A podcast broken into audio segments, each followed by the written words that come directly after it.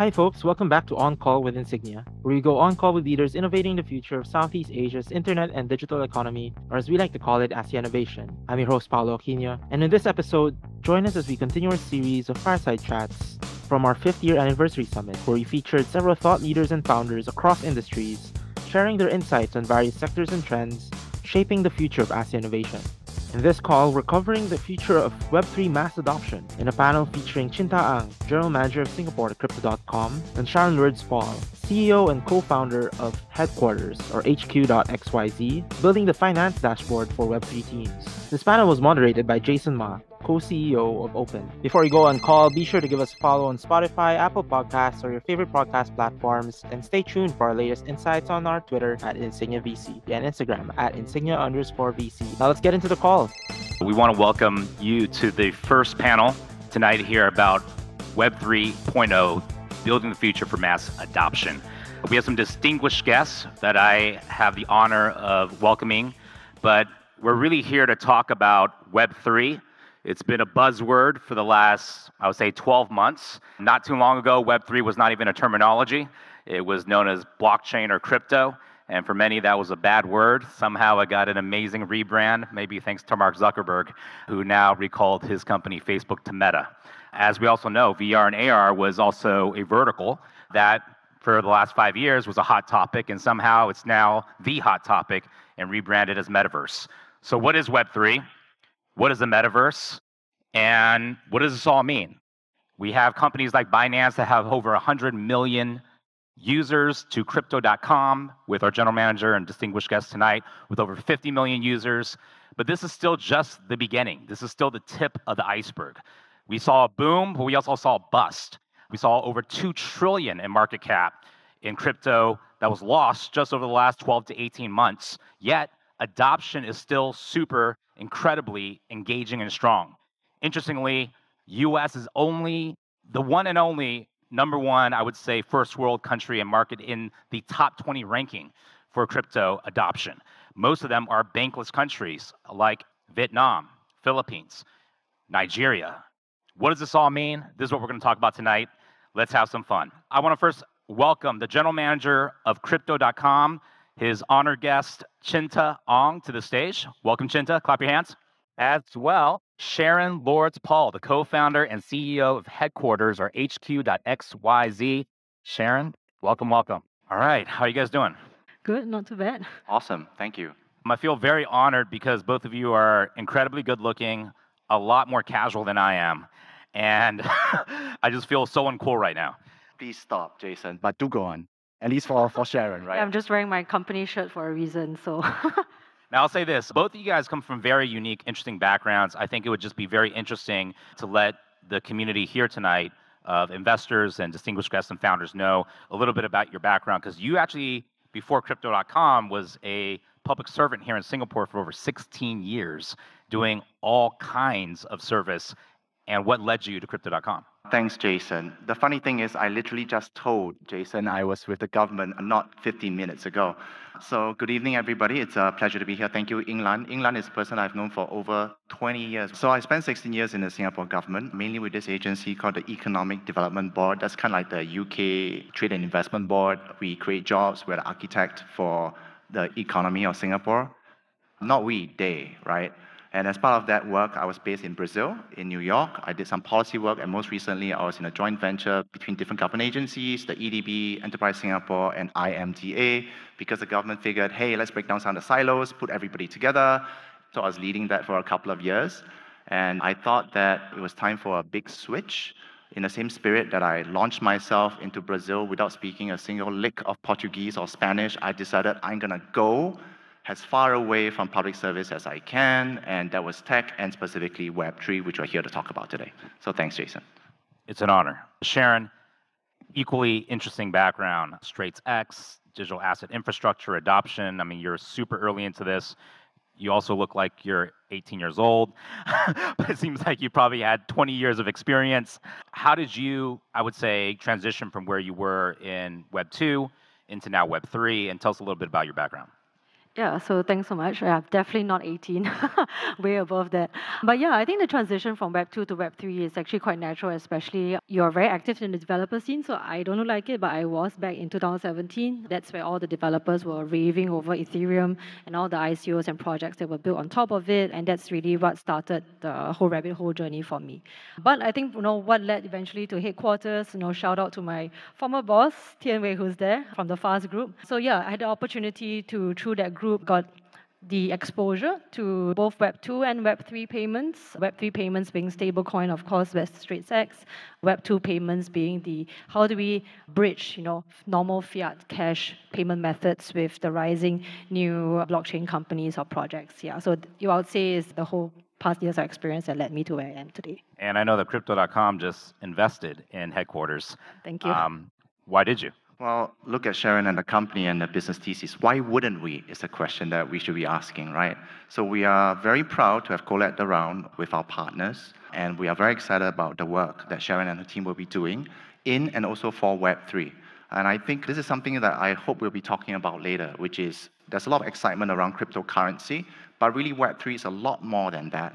And as the industry matures, we will see more and more enterprise-oriented companies such as HQXYZ. They'll be paving the way to lead adoption. I think we're in a room where there are forward-thinking investors, people that are investing in crypto. So I don't need to preach to the choir, but for those of you that are not super familiar with Web3, what is it, right? Very frankly, we have what we call Web 1, Web 2, and Web 3.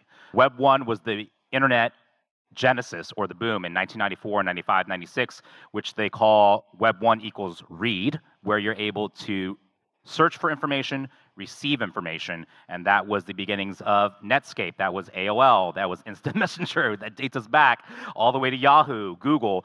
Put in information, receive information, you're able to read and collect data.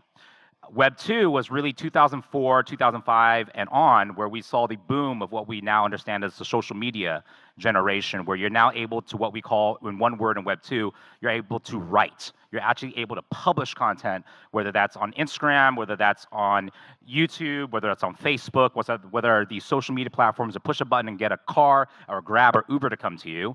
But in Web 2, most of that value accrued to these major tech giants that we know as FANG Facebook, Amazon, Apple, Netflix, Google, meaning these new pyramid companies where at the top was the new pharaoh, like a Zuckerberg or a Bezos or whoever, that leveraged all that data for their own organization, and the ones that actually gave it value actually benefited very, very little. So in Web3, it's this notion of this word own or ownership that now, because of blockchain technology, because of the ledger, because of the smart contract, there's transparency and there's no need for a middle layer or a middleman. Now everyone can be direct and the world can be bankless and technically through transparent technology. So, with that being said, there's this massive promise and excitement around Web3 that there's ownership.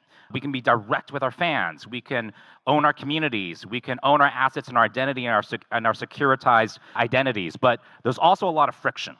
So, there's a lot of Web3 challenges right now. What are the challenges that we're facing in Web3 to actually get to main adoption or mass adoption? How do you see it happening over the next five to 10 years? I'll start with you, Chen.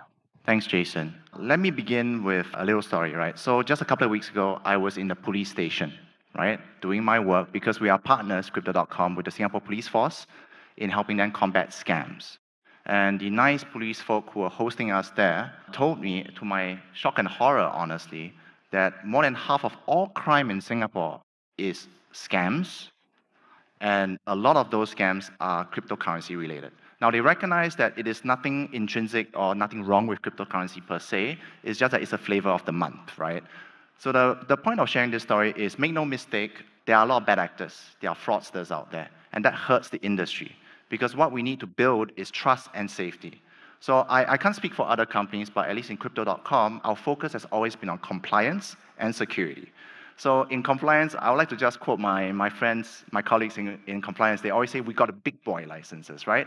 So we work with progressive, open-minded, but also very tough jurisdictions like Singapore, Australia, Europe, UK, and the US, right? And we've got licenses in all of these geographies. This is no mean feat. In security, we've gotten the highest levels of accreditation. We have third-party audits from Deloitte, as well as the IMDA in terms of data trust and protection. So very proud of that. And I think this is the only way to have a sustainable future in the cryptocurrency space and more generally Web3. Users need to feel that their assets will be protected, that there won't be a rug pull, there's no wash trades, they're not being manipulated. So compliance is very, very important. The other part of that is around education. And here I'll just make a very short pitch. We want to see how we can educate retail investors, not just in digital literacy or Web3, but also financial education. So it's actually hitting on multiple fronts. We would love to partner with Singapore FinTech Association, the Blockchain Association of Singapore, and the MAS and Elevandi to see how we can raise the level of retail investors in Singapore so that they can protect themselves. And I just want to ask one more question that crypto.com, from my conversation with you in the hallway, is how do you guys view security? So for security, we've worked very, very hard. Let me give you a, a, anecdote of how, how strict it is, right? If you ever visit our office, you won't see a single logo of our company anywhere in the building because they're trying to keep it super low key because they're concerned about physical security. When they talk about phones, they're always wondering about protecting our colleagues from scam calls. So the, the extent of security that we have is, is not just the cybersecurity protocols that we have in place, the processes and policies we have in place, but just like a, a consciousness around how we approach security. So I know that's a pretty long answer, but I just wanted to share that I was surprised, and I come from the government, guys. I was surprised by their investment in security. Thank you. And Sharon, to that point of compliance, we've seen rug pulls, we've seen a lot of fraudulent behavior within the top levels all the way down to a small NFT project that runs away with millions of dollars. You're solving that with infrastructure, compliance. How are you approaching it from a headquarters perspective, and why did you start HQ to solve these issues? Yeah, thanks. So there's a quick introduction to what headquarters is about. We are building a dashboard, you know, basically to aggregate common tools to make it, you know, really easy for operators in the scene to be compliant, to actually have all their financial workflows in one place, but more importantly, for their financial reporting to be really at the level of accounting standards. Because I think right now, unless they are at a huge size like crypto.com at enterprise level, I think the SMEs in this space are a bit lost because a lot of them are also first time operators, first time founders. Uh, you know, now is a bad period, but during the bull run, I think what instigated me to start headquarters was during the bull run, a lot of projects were pushing out, you know, really fast moving DeFi projects. You know, I think smart contract risk was a top priority, but that means that their back office was a huge mess, right? Payroll could have been late for all you know. Vendor payments as well are just chaotic. They just pick any wallet. Sometimes, you know, they pay from their personal expenses rather than company funds. So they are very haphazard. But I think now there's a bear period, you know, people can slow down, you know, kind of get their back office and SOP is kind of sorted, right? So I'm just really one of the tools that's helping them. But yeah, I think to speak to kind of answer your question, rug pulls happen really just end of the day is personalities. I think it just comes down to bad actors. Bull market, everyone gets greedy, you know, they get away because if you lose a dollar, you make a ten dollars tomorrow. So that, that is reality. But now that things are back to bear market, I think you probably will get flamed very badly if you're a bad actor. So the market will correct itself. But yeah, I think actual regulations is coming in that's forcing the entire market to regulate ourselves as well proper governance you know are you authorized to make the transfer or are you just supposed to get approval from elsewhere so i think after all the recent rug pulls i think the entire market has learned our lesson we expect that from our counterparties as well and the dashboard that you guys are creating, could you share a little bit more about that? So basically, anyone can now be able to do payments, do tracking, do accounting, all through this dashboard by HQ. So yeah, definitely. So it's one dashboard. Obviously, we're trying to build a lot, but what we're starting off with is, I think, unique to crypto. We have many different types of source of funds. There is fiat, which means it's bank account, it's crypto-friendly fintechs. The technology stack of that are APIs. We have to integrate the APIs. But at the same time, a lot of us are believers of the principle, not your keys, not your assets. So we also have funds in our non-custodial crypto wallets. Same, you know, you don't really access them through APIs. You access them through signing the smart contract. So it's pretty troublesome actually when things are not in one place, right? And that's where people get lazy and then hence tardy and hacks happen and bad actors happen. So we're really just aggregating different source of wallets, you know, custodial, no custodial in one place, transactions in hence one place, and then your records in one place. We only have five more minutes, but you know, I have to use this keyword NFT. What is it? Is it here to stay? Is it going to come and go? Yeah, I think NFT is starting to go beyond profile pics, right? Profile pictures is going to different types of membership, membership in social clubs, membership in financial clubs. Yeah, I'm starting to see financial products adopting NFT as just a representation that you own something that's unique and no one else. So it's really just, I think the market is still evolving. I think just need to go back to what's non fungible, right? It's just a representation of an identity or membership, and that's so wide. Yeah, so I think the market is definitely going to grow, but definitely beyond just culture and social stuff. Yeah. So more about utility, access, and ways of actually creating value for it. Yeah. So just a couple of days, I was at the launch of the Singapore FinTech Association festivals a couple of months from now. The launch of the Web3 subcommittee, right, which my COO Eric Anziani chairs. And at some point, he talked about, oh, you know, we are going to create a commemorative NFT for everybody who turned up for the launch event. And there was a stir in the audience, right? There's something very emotional and interesting and fascinating about NFTs. And this goes to both your and Sharon's points around the, the ability to engage your audience, en- to build that connection with your brand in a very direct and visceral way. So I'm excited about NFTs. I'm bullish on it. I'll just say a couple of things probably are preconditions before it can go mainstream. Number one, the KYC, the security, the ESG, right? It's no different. It is just like everything else in Web3, and it's, it's backed by a token. So you've got to make sure that you know who you're dealing with you have the proper controls in place. The other thing I'm going to say, and this is more unique to NFTs, is what about intellectual property? What are contractual obligations? Who owns that artwork? There's a lot of, there's a bit of a kerfuffle that's happening out there right now. We got to figure out all these things. Otherwise, it's never going to really take off. Last question. We got a minute and a half, so I want to maybe just ask a general question for you guys to respond to. We're in this bear market, and some people say bear is to build. But a lot of people are also asking, is this the end of crypto?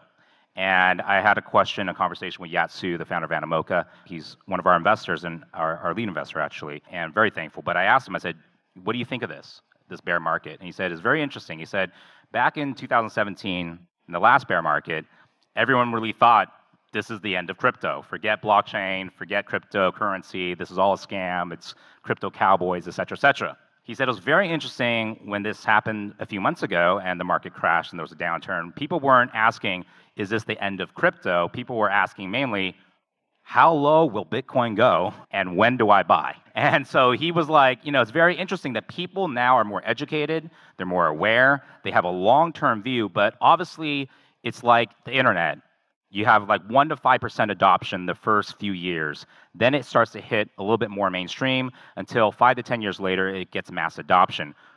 What's your view long term on crypto and what do you think it's going to take for mass adoption?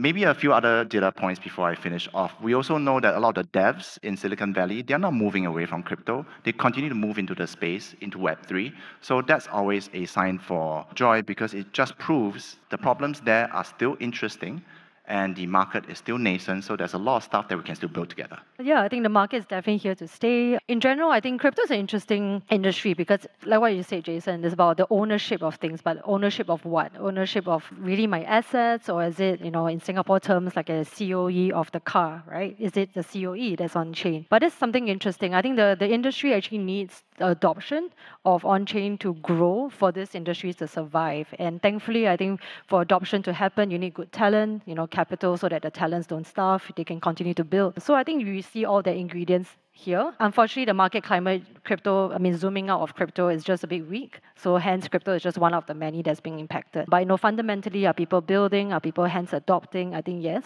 So it's very hard to shake that away. Yes, thank you so much. And want to say thank you again. Thank you to Insignia. Thank you very much for letting us have this Web3 panel. Chinta, Sharon, is an absolute pleasure. Thank you. As you guys can tell, they are experts. Have a conversation with them afterwards. Stay on the line with us for more conversations with our founders and investors in the region. Until our next call, I am Paolo Aquino, and this has been On Call with Insignia Ventures.